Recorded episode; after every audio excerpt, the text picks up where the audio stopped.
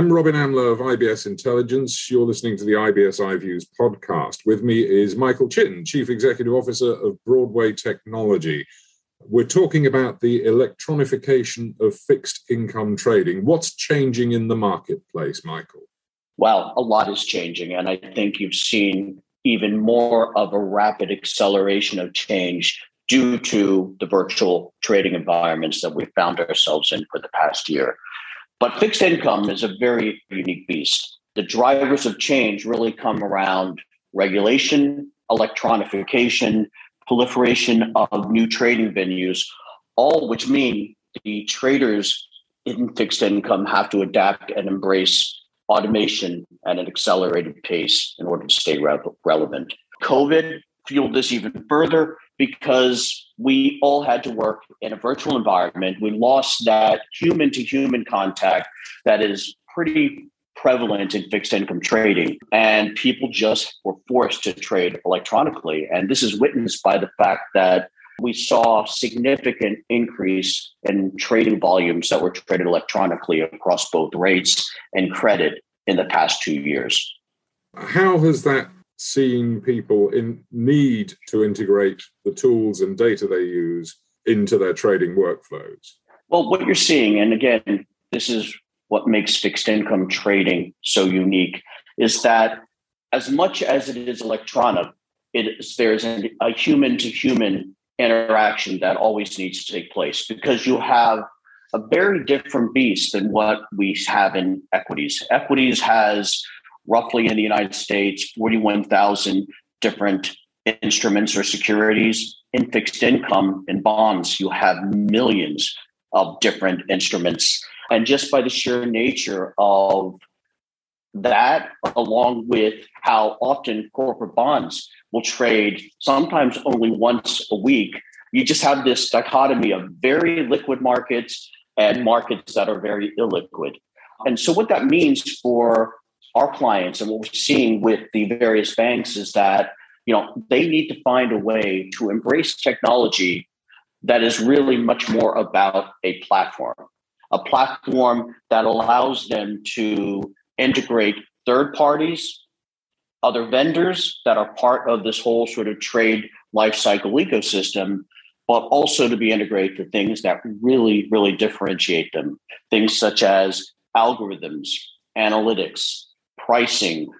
Um, this is their, let's put it, their secret sauce. Um, and what they need to do is be able to still hold on to the things that differentiate them, but also be able to integrate other workflow tools that allow them to embrace automation. So, th- this platform approach, this open approach, having APIs is very unique in fixed income because there is always a build and buy approach. And this is what I love about fixed income and a lot of people who are really embracing platforms is that the choice is no longer okay, I have all this legacy technology, I have a lot of my own uh, special pricing engines, analytics that help me to analyze trades and achieve best execution. I have my own algorithms, but I also need to have other third parties as part of that entire workflow. And fixed income platforms allow them to be able to do this. You were talking there about open technology and APIs and the need for existing software to be plugged into all that as well. How does this affect the next evolution in the market structure? Yeah, I, I think, again, what's always going to happen in fixed income um, and this is my belief, and I think it's shared by many in the market.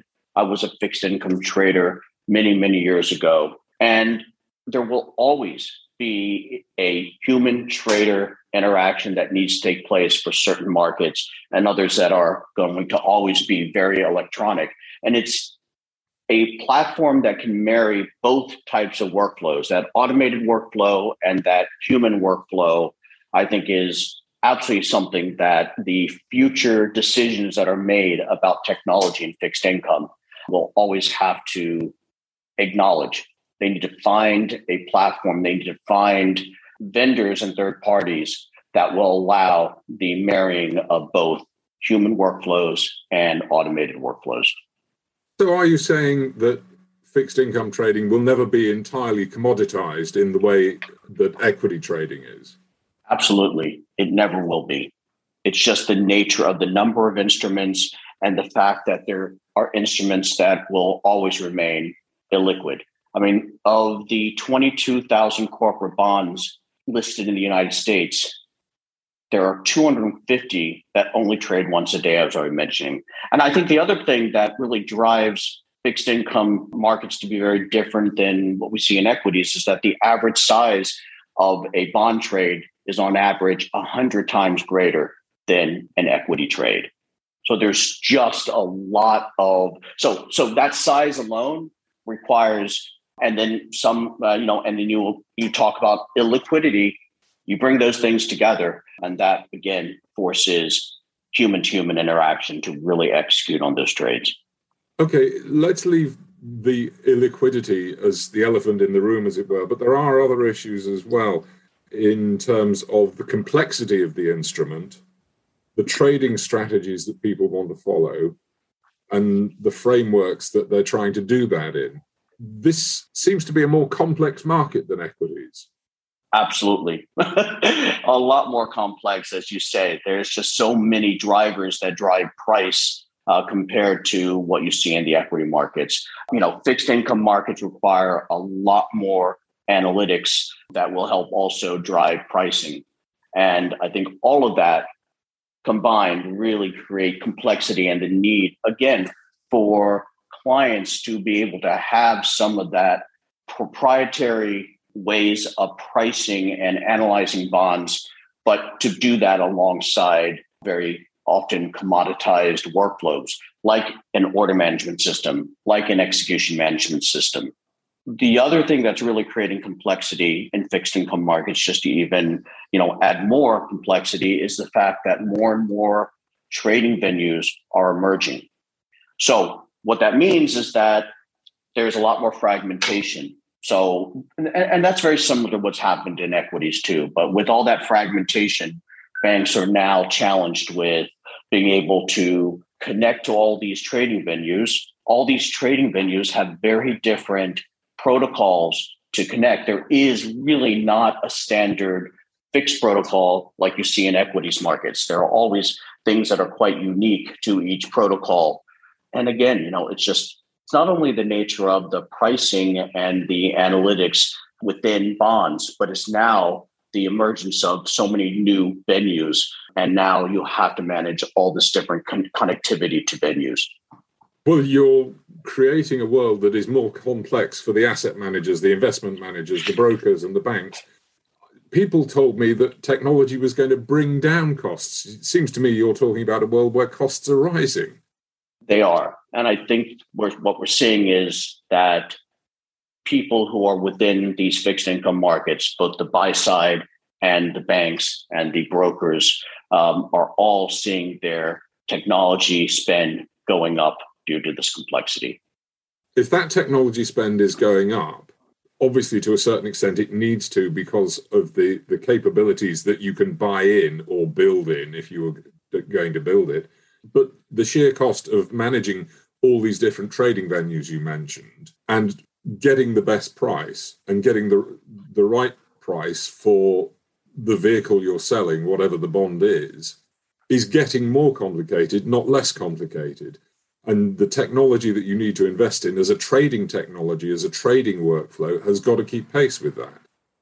And what are they finding then on the other side? So, with all this cost going up to embrace new technology, to manage all these new venues to be able to achieve best execution yeah there is a cost to all of that eventually though what i see is that more and more will be automated you know you're starting to see banks even embrace ai and machine learning in some of the ways that they're trading so while there is again and i keep on pushing this point home I, I really really strongly see the world as still a human to human interaction will always be part of fixed income, but you will also see more and more moving to the automated side. And with automation, there's an increase in productivity.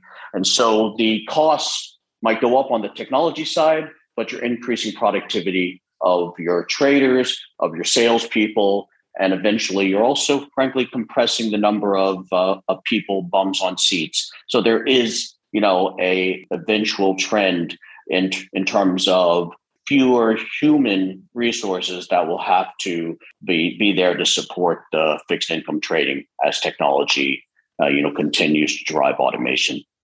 But just to underline it once again, you still see the human decision maker in the loop all the way through.